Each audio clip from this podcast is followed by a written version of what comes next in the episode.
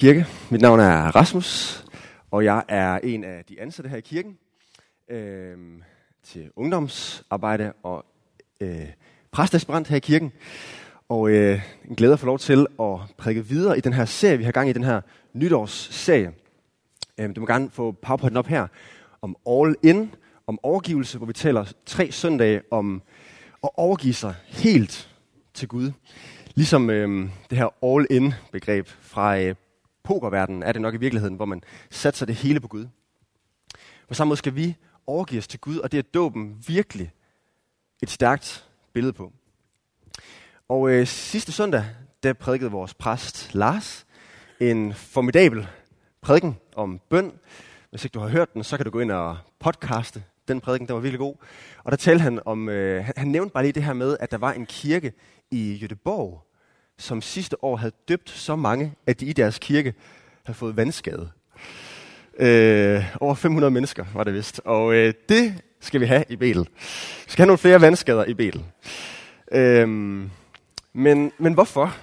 Hvorfor dåb, og hvorfor er det så vigtigt?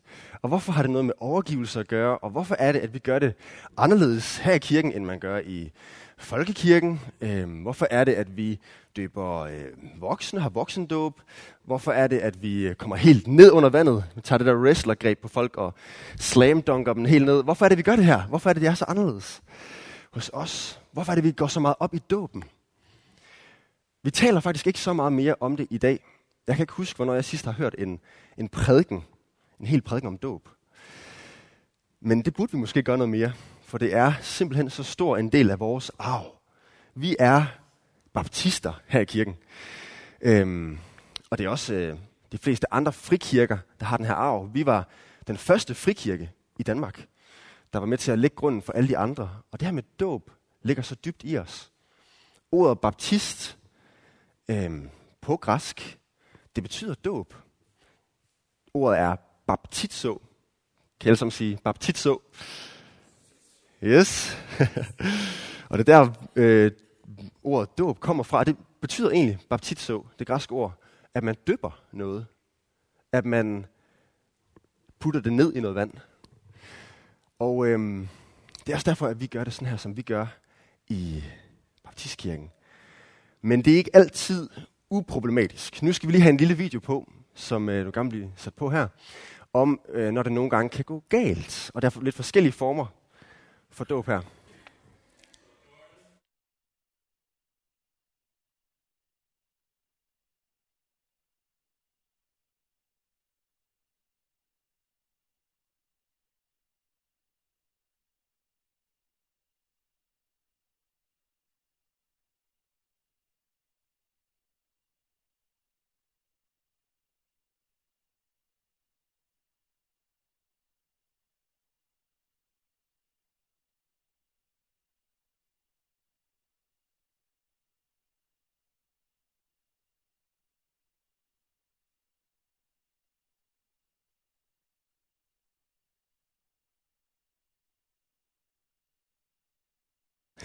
Så øh, der er flere ironiske ting ved de her klip. Øhm, det første klip der med den mellemstore dreng, det rejser måske også et spørgsmål om alder, og det vil jeg lige vende tilbage til senere. Og det sidste klip her, øhm, med barnedåb, det er også virkelig ironisk. Barnet ryster på hovedet der. Øh, og vi tror på her i kirken, at i stedet for at, at forældre døber en og tager beslutningen for en, så skal man i stedet for selv være den, der tager beslutningen. Om man vil være kristen eller ej. Og mit indtryk er, at det her, det er der faktisk flere og flere i vores samfund, der fanger, der forstår. Øh, og her mener jeg også ikke-kristne. Faktisk i fredags havde jeg en snak med mine gode venner fra gymnasiet, som ikke er kristne, hvor jeg bare lige fortalte, fortalte igen om det her med, at vi, at vi gør det på den her måde i kirken. At vi lader det være op til den enkelte, når man er gammel nok, til selv at tage beslutningen. Og det gav faktisk mening for dem. Det kunne de faktisk godt forstå det, der med, det er op til en selv, og jeg tror også, det hænger sammen med, at det bliver en mere og mere individualistisk kultur, vi lever i. Og det er ikke altid godt, men på det her punkt tror jeg faktisk, at det er godt, fordi det er individuelt med en tro.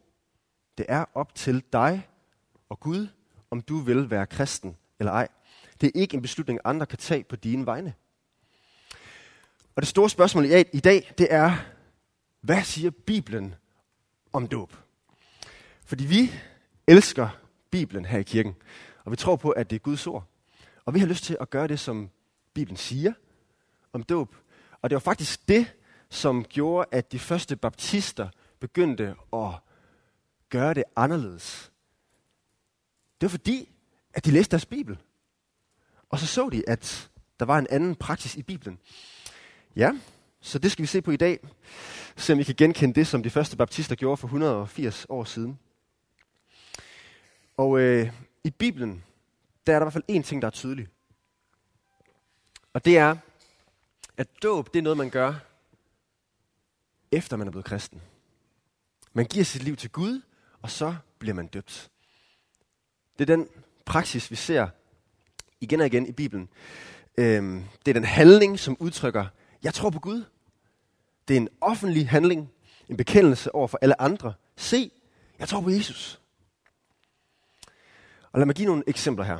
Apostlenes Gerninger 2.38. Det er pinsedag, og Helligånden kommer. Og Helligånden giver nyt liv, en ny begyndelse til mennesker. Og disciplen Peter, han har lige holdt en fantastisk tale om historien om Jesus, om hvordan han opstod fra de døde. Og så reagerer folk sådan her. Da de hørte det, stak det dem i hjertet. Og de spurgte Peter og de andre apostle, hvad skal vi gøre, brødre? Så de her mennesker, de vil gerne tilbage til Gud. Vers 39. Peter svarede, omvend jer, og lad jer døbe i Jesu Kristi navn til jeres synders forladelse, så skal I få Helligånden som gave. Så det her det er altså en helt konkret måde at omvende sig på, og vende sig fra det gamle til det nye, til Gud. Det er ved at lade sig døbe. Det er en ny begyndelse. Man overgiver bilnøglerne til Jesus. Man giver ham kontrol. Man overgiver sig helt til ham. Og hvis man gør det, så får man del i Gud, og så får man tilgivelse, som der står, søndernes forladelse. Og man får helligånden som gave, som forvandler os og giver os et nyt liv. Og var folk klar på det? Ja, der var omkring 3.000 mennesker, der blev døbt den dag. Og jeg håber, at øh, det også sker her efter min prædiken i dag. Øh, lad mig give et andet eksempel her.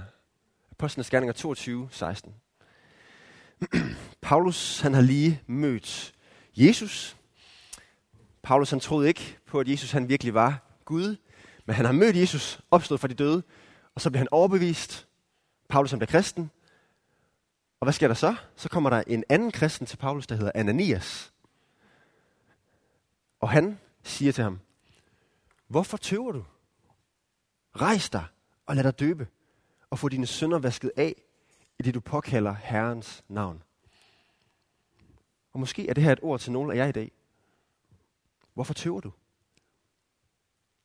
Er du ikke blevet kristen? siger Ananias. Ved du ikke, at det vi kristne gør, når vi er blevet kristne, det er, at vi bliver døbt? Og hvad sker der i dåben? Der står, at du kan få dine sønder vasket af, siger Ananias. Og det er derfor, vi bruger vand. Det er det, der er det smukke billede her, at vi bliver renset. Det er et bad. Vi bliver helt rene, kommer op af badet. Renset, fordi Jesus har tilgivet os. Så det er et billede, Bibelen bruger om dåben. Men er det det hele? Nej, der er også noget andet. Et andet vidunderligt billede, synes jeg selv her fra Romerne 6, 3. Her taler Paulus om det nye liv, vi har fået, og så siger han, han skriver til romerne her, ved I så ikke, at det også betyder, at I skal leve et nyt liv? Og så siger han, eller ved I ikke, at alle vi, som er blevet døbt til Kristus Jesus, er døbt til hans død? Okay, døbt til en død.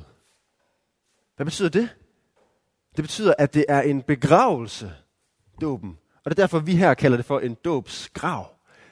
At det faktisk er farvel til det gamle liv, at vi bliver sænket ned under vandet. Ligesom til en begravelse, hvor man kommer ned i jorden.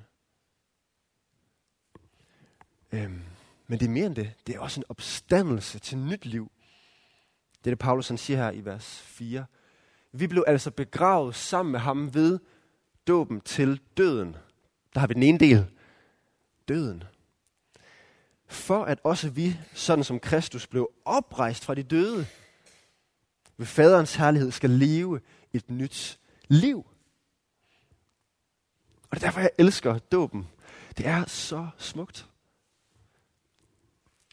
Det er, at vi står op fra det gamle til en helt ny begyndelse. Vi er renset. Det gamle er væk, og noget nyt er blevet til. Så da jeg blev døbt som teenager, så sagde jeg farvel til den gamle Rasmus. Han er død og begravet. Og nu har Gud givet mig et nyt liv. En ny begyndelse, som jeg lever. Og på den måde er dåb den ultimative overgivelse til Gud. Det er virkelig måde, man siger, okay Gud, du får det hele. Jeg holder intet tilbage. All in. Og det er derfor, vi døber ned i vand på den her måde, vi gør i kirken. Det gjorde man faktisk også i folkekirken i mange, mange år, indtil at øh, det begyndte at, man begyndte at have lidt ondt af spædbørnene. Fordi det er også lidt synd for dem, sådan helt uforberedt at blive øh, hævet ned i vand på den måde. Og øh, så begyndte man at hælde vand i stedet for. Men der tror jeg faktisk, man misser en, en vigtig pointe ved dåben, nemlig begravelsen og opstandelsen til nyt liv. Og min egen overvejelse her er, at måske at det ikke netop er en, et tegn på, at der er måske noget galt i folkekirkens praksis. Øhm, og nu bevæger jeg mig ind på det her spændende emne. Hvorfor er det så, at vi her har troende ståb? Eller voksendåb, som nogen kalder det. Altså, at man tror, man er troende, når man bliver døbt. Med andre ord, hvorfor har vi ikke barnedåb?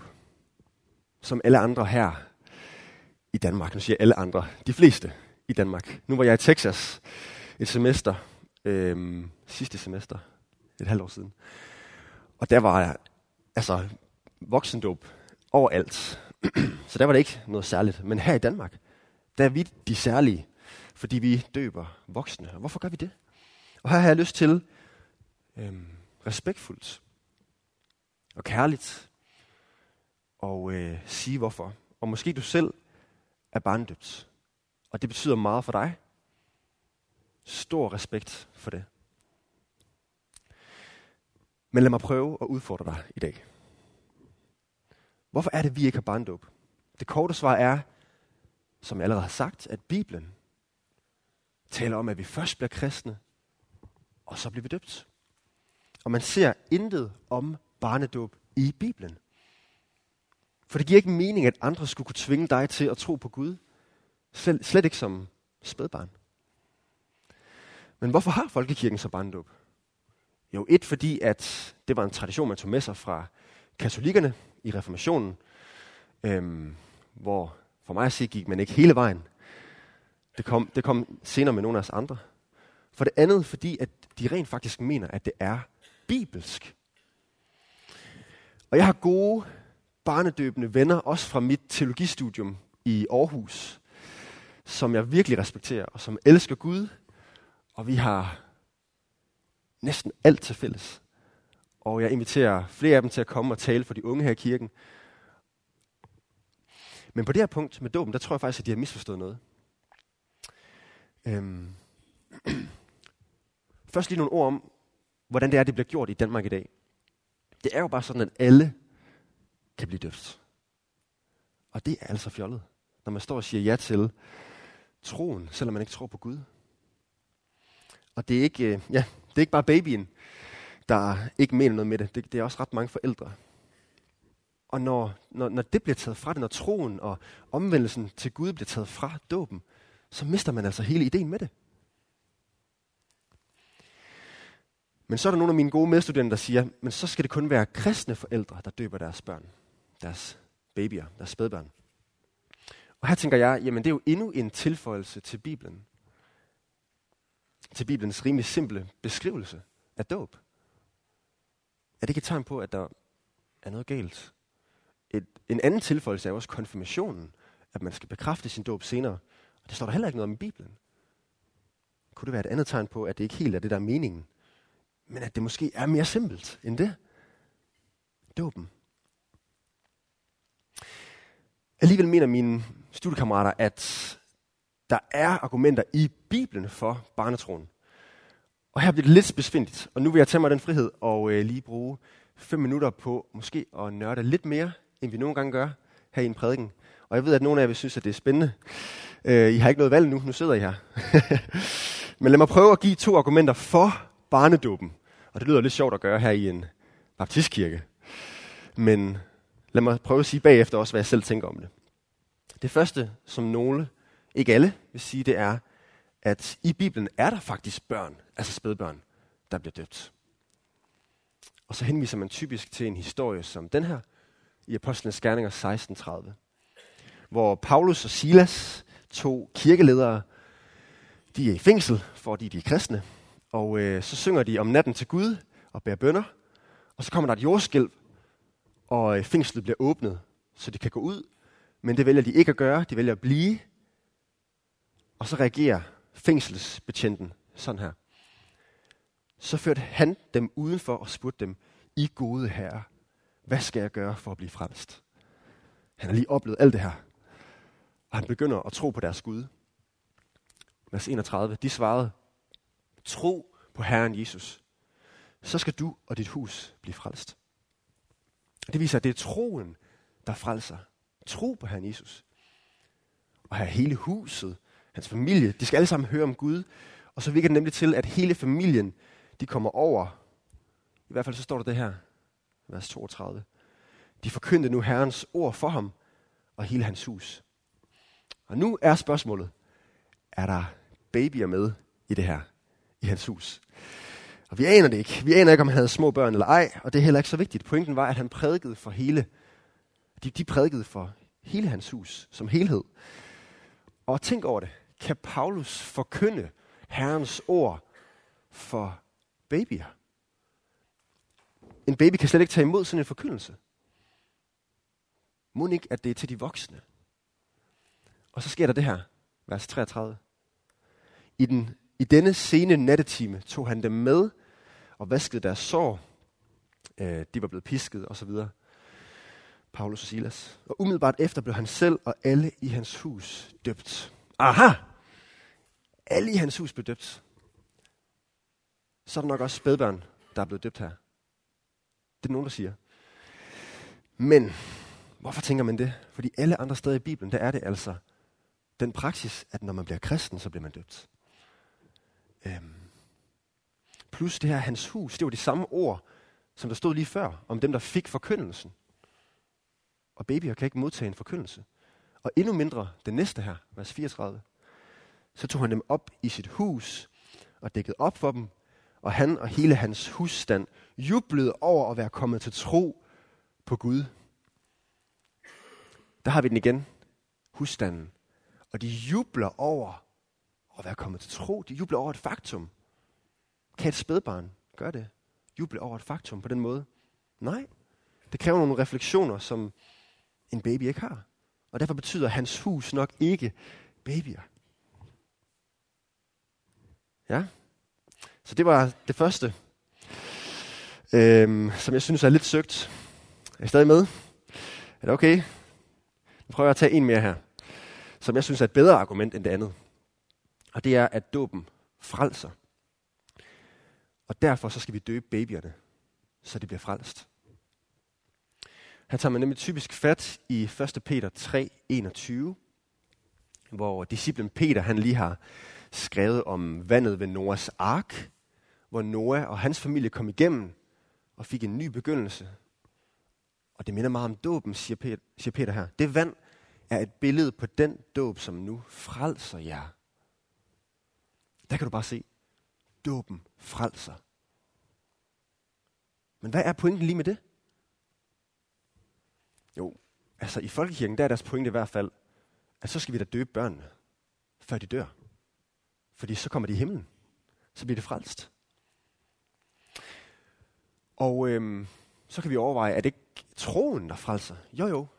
Og derfor så tænker de også, at troen bliver givet barnet i dåben. Ja. Så øhm, spædbørn kan godt tro, mener de. Øhm, ligesom at et spædbarn kan have en tillid til sine forældre, man stoler på sine forældre, sådan burde et, et spædbarn også have tillid til Gud, og dermed have en form for tro. Øhm, og i al respekt, så synes jeg, at det bliver lidt spacey her, lidt specielt. Fordi, ja, spædbørn kan have en vis form for tillid, og vi skal også have øh, tro som, som børn. Vores tro skal være en tillid til Gud, men betyder det, at vi skal barnedøbe vores børn? For hvis man tænker tanken til ende, altså at de børn, vi døber, bliver frelst, hvad så med dem, vi ikke døber? Så bliver de ikke frelst, eller hvad? Og det vil de alligevel ikke gå med til. Der, I hvert fald de fleste, jeg snakker med, de tænker nok alligevel, at de fleste spædbørn bliver frelst. Men hvad betyder barnedåben så? Ja. Yeah.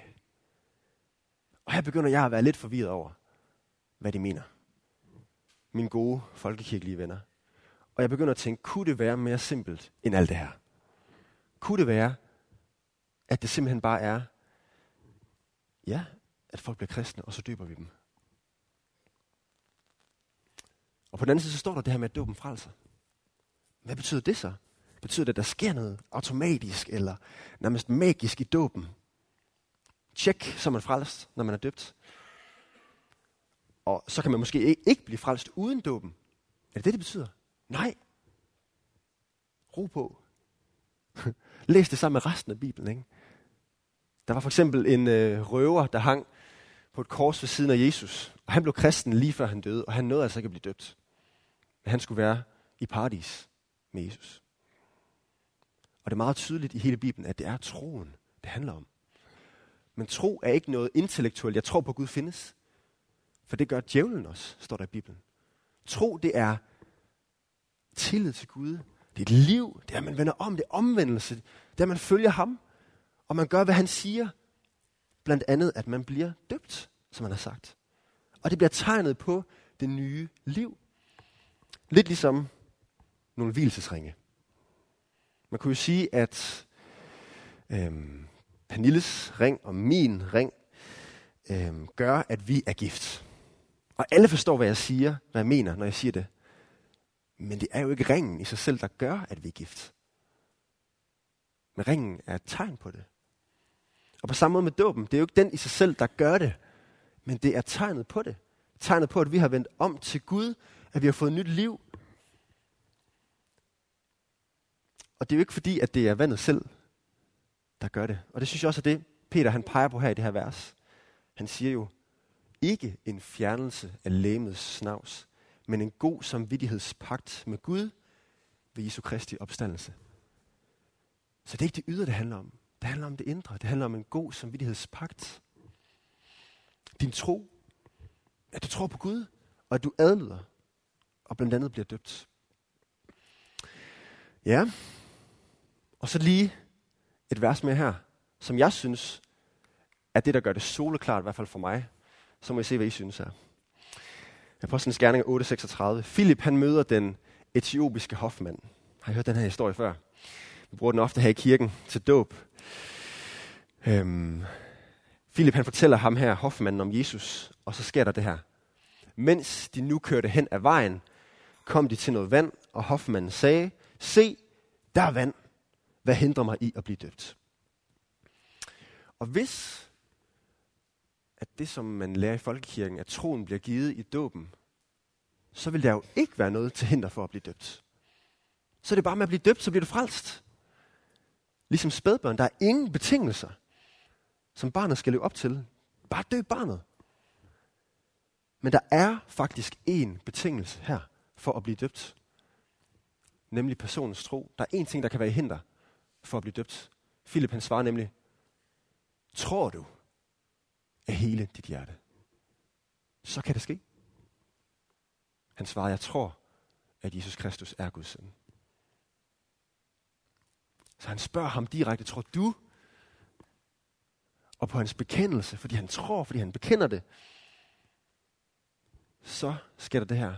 Han befalede, at vognen skulle stanse, og de gik begge ned i vandet. Både Philip Hoffmann, og Philip døbte ham. Og Hoffmann, han startede sit nye liv lige der. Vi tror, og så bliver vi døbt som tegnet på det. Og derfor er det også, der står det her, som der står på vores væg fra Markus. Det er en fejl, det der. 16, 16 er det. Den, som tror og bliver døbt, skal blive frelst. Så det er spørgsmålet i dag til dig, der ikke er døbt. Vil du tage hvilesesringen på? Vil du lade dig døbe? Vil du overgive dig helt til Gud? Og spørgsmålet til os, der er blevet kristne og er blevet døbt, det vil jeg sige i dag, tænk tilbage på din dåb. Husk det. Husk, at du har overgivet dig helt til Gud. Det er det, dåben er et tegn på. Ligesom at hvilesesringen minder mig om. Ikke fordi jeg glemmer det, men at jeg er gift med Pernille. Så kan dåben fortælle os, ja, vi har overgivet os helt til Gud. Så tænk tilbage på din dåb, og lev dit liv derefter. Du har overgivet alt til Gud. Jeg synger den her sang nogle gange. I have decided to follow Jesus. No turning back. No turning back. Altså, jeg har besluttet at følge Jesus. Ingen venden om. Så dåben er vidunderlig, og jeg håber, det er det, I tager med fra i dag. Vi elsker dåben her i kirken. Og, øhm, og det skal vi have noget mere af. Lige her til sidst vil jeg give et par praktiske ord om gendåb og om alder. Først lidt om gendåb. Fordi Bibelen er klar om, at når vi bliver døbt, så er det ikke noget, vi skal gøre igen og igen og igen. Det er ikke hver gang, vi vender om til Gud på den måde. Det er første gang, og så aldrig igen. Men måske er du barnedøbt, og vil gerne voksen døbes. Og det er bare fedt. Det er vi med på. Fordi historisk set, så har baptister øh, ikke regnet barnedåben for en rigtig dåb, og derfor anset voksendåben som den første dåb, selvom man har været barnedøbt. Og måske har du det sådan, at du har lyst til det her. Du er klar på at tage hvilesesringen på. Du er blevet kristen og vil gerne begraves og opstå til et nyt liv. Og vi vil ikke tvinge nogen til noget som helst. Men vi vil fejre det med dig, hvis du vil. Og øh, vi elsker bare det her bibelske sakramente, som det er. Det betyder en hellig handling. Og vi tror på, at Gud kan velsigne dig rigt i det. Og så lige nogle ord om alder. Hvornår er man gammel nok til at blive døbt? Hvornår forstår man nok? Hvornår er ens omvendelse ægte? Eller hvornår tæller man mere bare folk efter munden? Det er jo nogle spørgsmål, vi virkelig er nødt til at overveje. Og det gælder ikke kun med børn. Det gælder sådan set alle. Om det virkelig er ægte. Og der er ingen bibelsk regel for det. Så jeg vil ikke stå her og sige en eller anden alder. Men der er det her princip med, at det skal være en oprigtig omvendelse. Ikke? Philip spørger ham, tror du af hele dit hjerte? Så her vil jeg alligevel give det her råd. Pas på med ikke at døbe dem for tidligt. Hvis man er lidt ældre og forstår lidt mere, så betyder det faktisk også lidt mere, når man bliver døbt. Det bliver en endnu alvorligere beslutning, og det er en alvorlig beslutning. Og der kan nå at ske meget i løbet af ens tidlige ungdom. Så hvis børn siger, at de tror på Gud, og at de gerne vil døbes, så vil jeg måske lige klappe hesten en gang og sige, fantastisk, at du tror på Gud. Lad os blive ved med at snakke om det, og at du kan vokse i det. Og når du engang er lidt ældre, så kan du tage beslutningen om at blive døbt. Ja, så for børnenes skyld vil jeg råde jer forældre, som nogle gange kan være begejstrede på jeres børns vegne. det er en god ting, men til måske hellere at give det lidt for meget tid end for lidt. På den anden side kan man selvfølgelig også vente for længe. Øhm, og her taler jeg til den enkelte af jer, som måske ikke er blevet døbt endnu. Hvis man er ved at være voksen, og man er selvstændig nok, og man øhm, ja, kan tage den der beslutning om at elske Jesus og, og, og vil døbe, så gør det. Hvad venter du på, som Ananias sagde? Gå all in. Ja. Så kirke. Skal vi ikke have nogle flere vandskader i den her kirke? Skal vi ikke have nogle flere, der bliver døbt? Lad os tale det her op. Lad os fortælle folk om Jesus. Lad os fortælle om, hvordan vi selv har oplevet at få et nyt liv. Og hvad dåben har betydet for os. Selv når jeg tænker tilbage på min dåb som teenager, så kan jeg bare huske, at det var virkelig noget særligt. Og det var virkelig en ny begyndelse. Og også bare en særlig dag, som jeg oplevede Gud velsignet. Ja, så lad os have noget mere af det. Og os, der er døbt, så lad os tænke tilbage. Og lad os blive ved med at leve den her overgivelse resten af vores liv. Ja, lovsangerne må gerne komme op. Og så skal vi bede sammen. Jesus, vi takker dig for, at du valgte at dø og opstå. For at vi kan dø og opstå med dig. Jesus, vi ønsker at leve det nye liv. Vi ønsker at leve i overgivelse til dig. Vi ønsker at give dig bilnøglerne. Vi ønsker at overgive os helt. Tag det hele, Jesus. Tag vores liv. Og det er dåben et fantastisk billede på. Tag det hele, Jesus. Tag det hele. Ja. Vi beder i dit navn, Jesus. Amen.